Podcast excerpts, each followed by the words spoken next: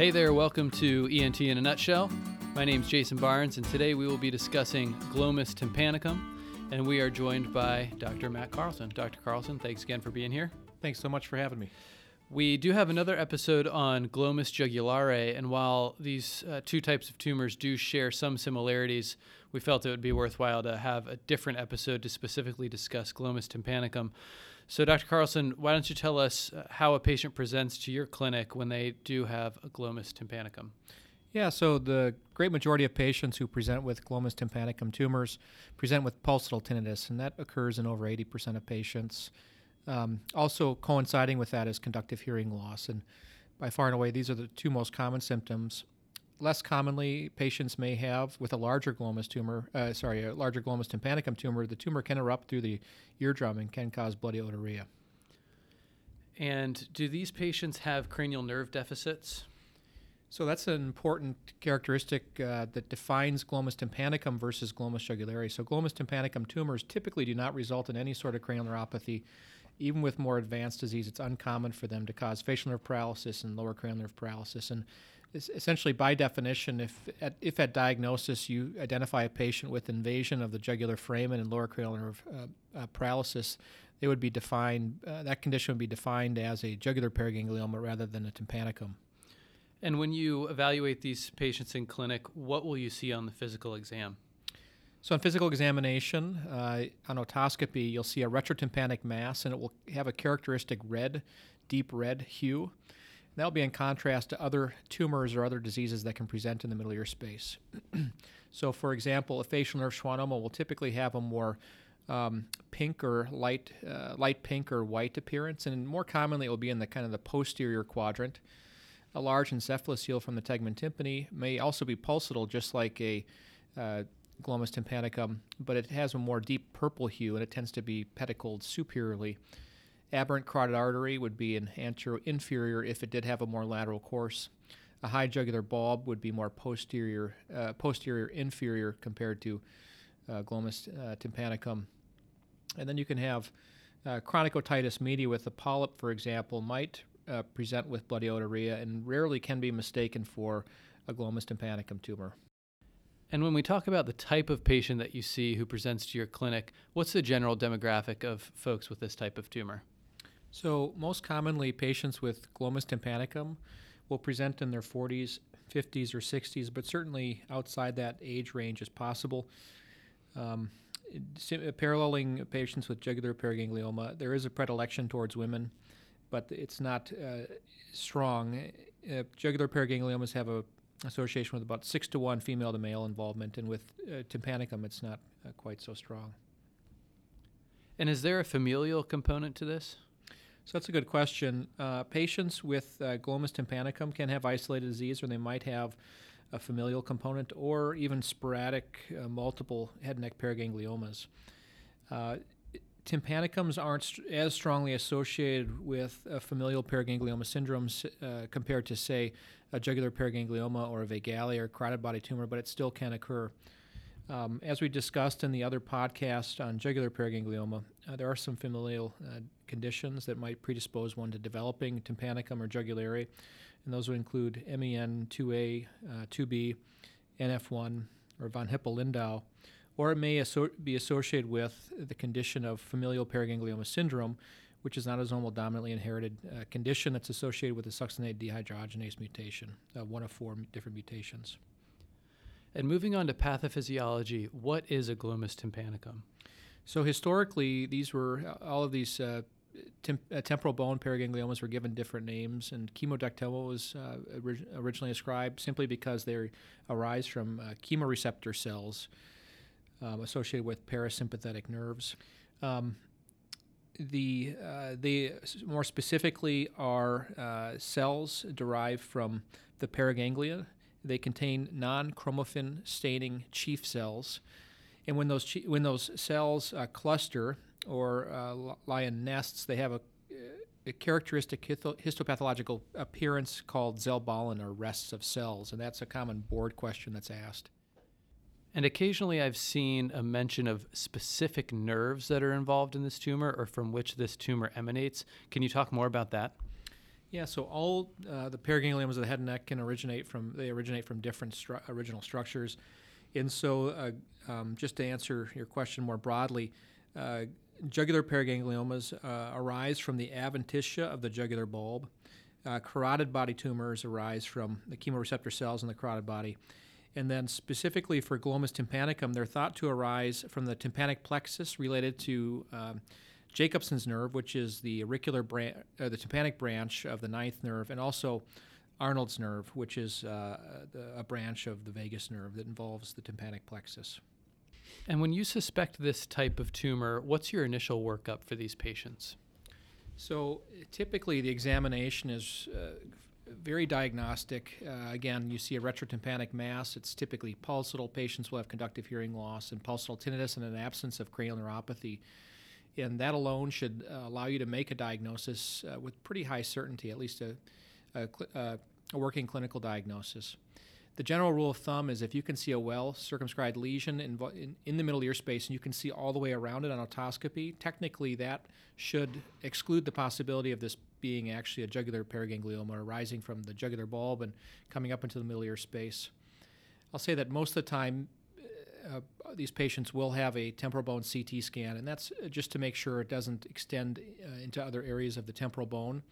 So, for example, again, if it went down into the jugular foramen, you would say you would call this a jugular paraganglioma. If it was involving other structures, you might change your differential diagnosis depending on where it's emanating from.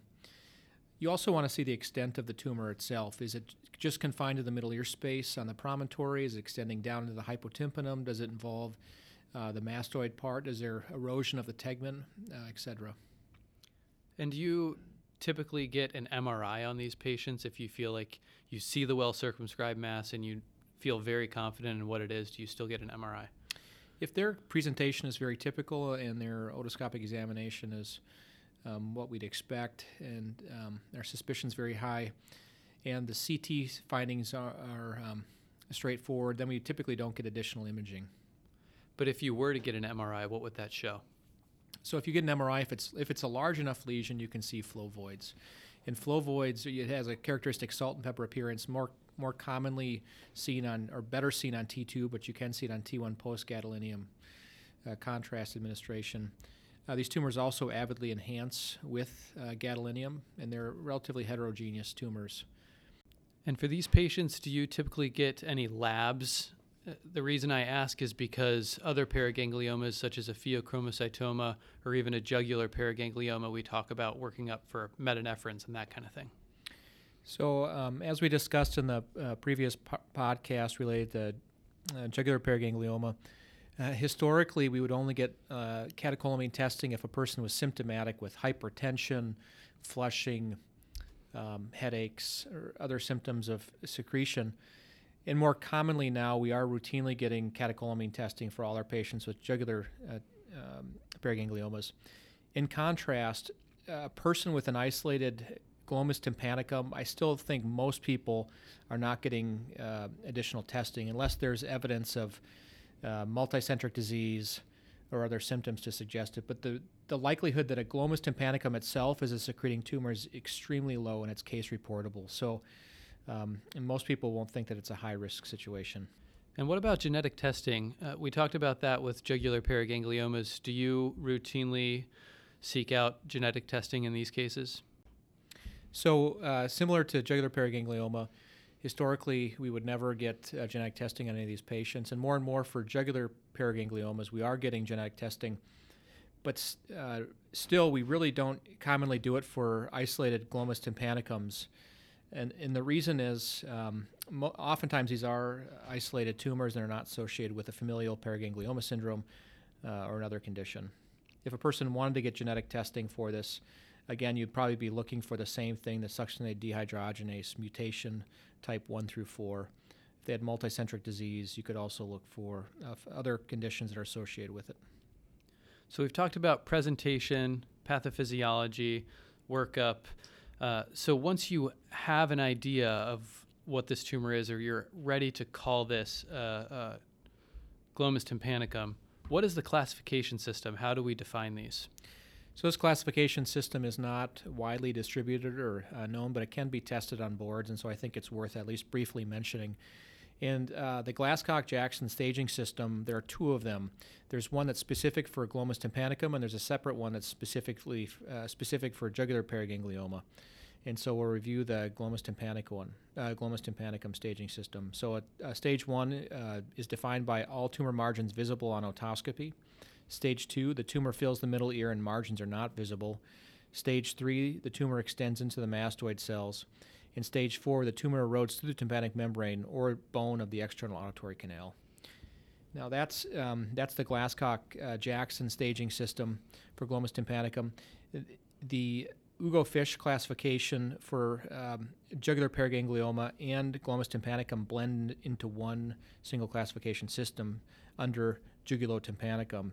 And so, if you'll recall from the uh, prior podcast, uh, a Fisch A involves just the middle ear space, which would be a small tympanicum. A B involves uh, the middle ear and mastoid, which would be a you know medium-sized tympanicum. And then after that, in their staging system, you get into what we would commonly call a glomus jugulare. Gotcha. So, what's the treatment for these? So, the treatment for glomus tympanicum uh, diverge from what we typically talk about for glomus jugulare. And the reason is this glomus jugulare tumors are much larger and there's more morbidity with resection, uh, specifically risk of lower cranial neuropathy uh, with resection of glomus jugulare. So for a glomus tympanicum, the treatment is generally uh, surgery.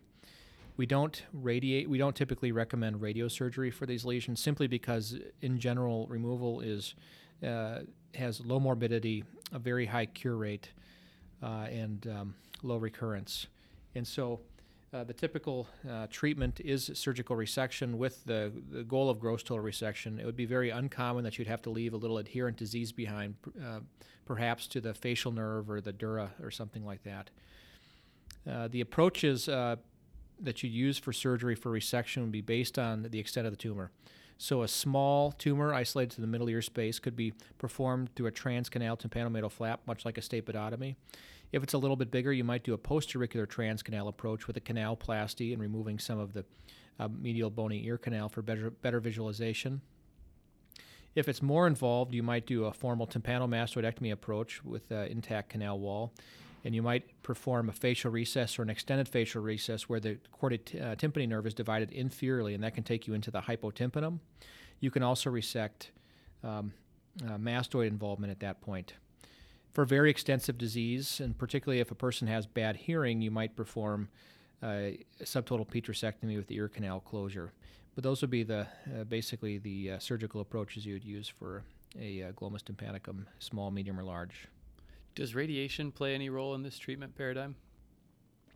We don't typically recommend radiosurgery for these lesions, and that primarily get, gets back to the fact that uh, surgical resection is curative and it has a low morbidity. It also provides immediate benefit uh, or alleviates two of the primary symptoms patients have with glomus tympanicums, and that is the pulsatile tinnitus and the conductive hearing loss. Uh, these are both uh, usually resolved immediately following surgery. In contrast, if you perform radiosurgery, it probably would never get rid of the conductive hearing loss.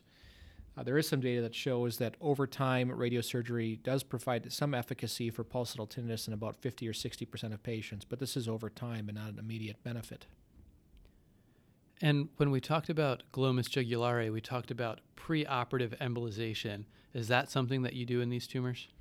We don't typically perform uh, angiography or embolization in these cases. If the tumor was very large um, and it extended into the mastoid and was uh, uh, large, it wouldn't it wouldn't be crazy to do so. But specifically for a small middle ear isolated tumor, we typically wouldn't perform embolization.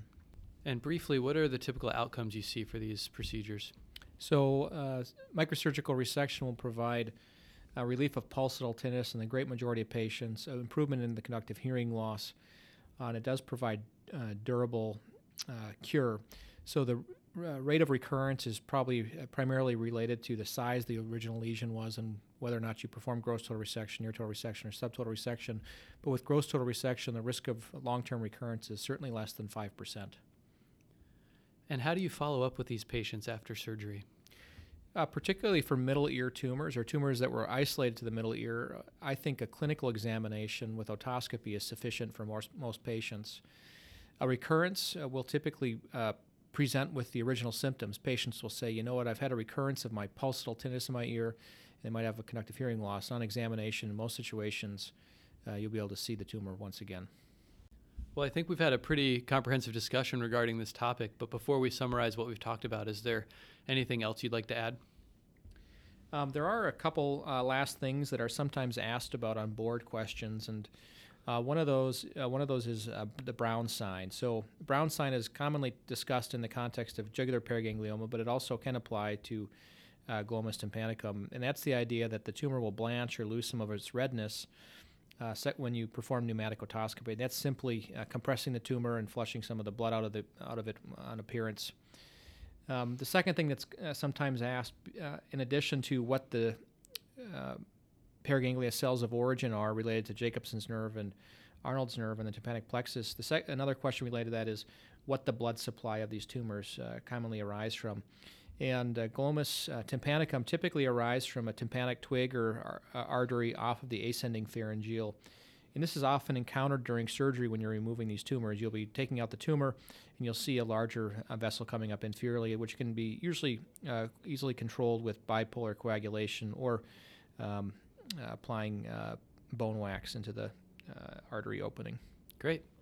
So, in summary, uh, glomus tympanicum, when patients present with this, they often present with pulsatile tinnitus, subjective hearing loss, and possibly aural fullness, but they should not have lower cranial nerve deficits, unlike glomus jugulare. The physical exam will often show a red pulsatile mass in the middle ear. Folks that present are often women, and the mean age of presentation is in the fifth or sixth decades of life. And in terms of pathophysiology, we're talking about a paraganglioma, which is nests of non chromaffin staining cells that are referred to as the Zell-Ballen pattern. When we work these patients up, we can get a CT, which would show moth eaten bone. And in the cases that we get an MRI, we'll see a quote unquote salt and pepper appearance on T2 and somewhat on T1 with contrast. We don't really have to get laboratory and genetic workup in these cases, which is different from uh, glomus jugulare. And when we talk about diagnostic staging, there's a specific Glasscock Jackson classification for this. In terms of treatment, again, in distinction from glomus jugulare, we almost only operate on these patients and get uh, great surgical outcomes, often with these uh, symptoms being vastly improved. Dr. Carlson, is there anything else you'd like to add? I think that sums everything up very well. That's glomus tympanicum in a nutshell. It's now time to bring this episode to a close, but before we do, I did just want to ask a few closing questions. As we normally do, I will ask a question, wait a few seconds for you to pause or think of an answer, and then give you the answer. So, the first question for today is What are the common presenting symptoms of glomus tympanicum?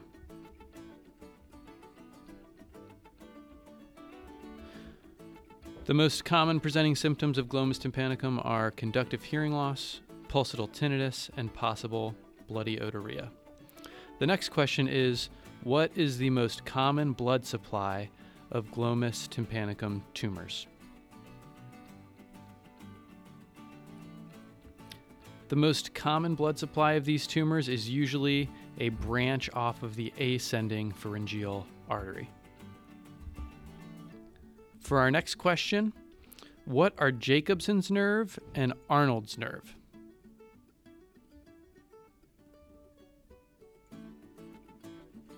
Jacobson's nerve is the tympanic branch of the glossopharyngeal nerve, and Arnold's nerve is a branch of the vagus nerve, most often the auricular branch. Our next question is What is the specific classification system that is used for glomus tympanicum? And if you can, try to remember what those stages are.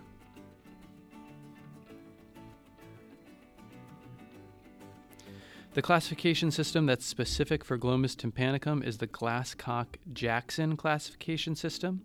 This is four stages where stage one, the whole tumor is visible on otoscopy. Stage two is the tumor is in the middle ear, but the margins are not visible. Stage three is that the tumor extends into the mastoid. And stage four is that the tumor has eroded through the tympanic membrane or the external auditory canal. Finally, for our last question, what is Brown's sign? Brown sign is a blanching of a tumor with pneumatic otoscopy. That's all for today. Thanks so much for listening, and we'll see you next time.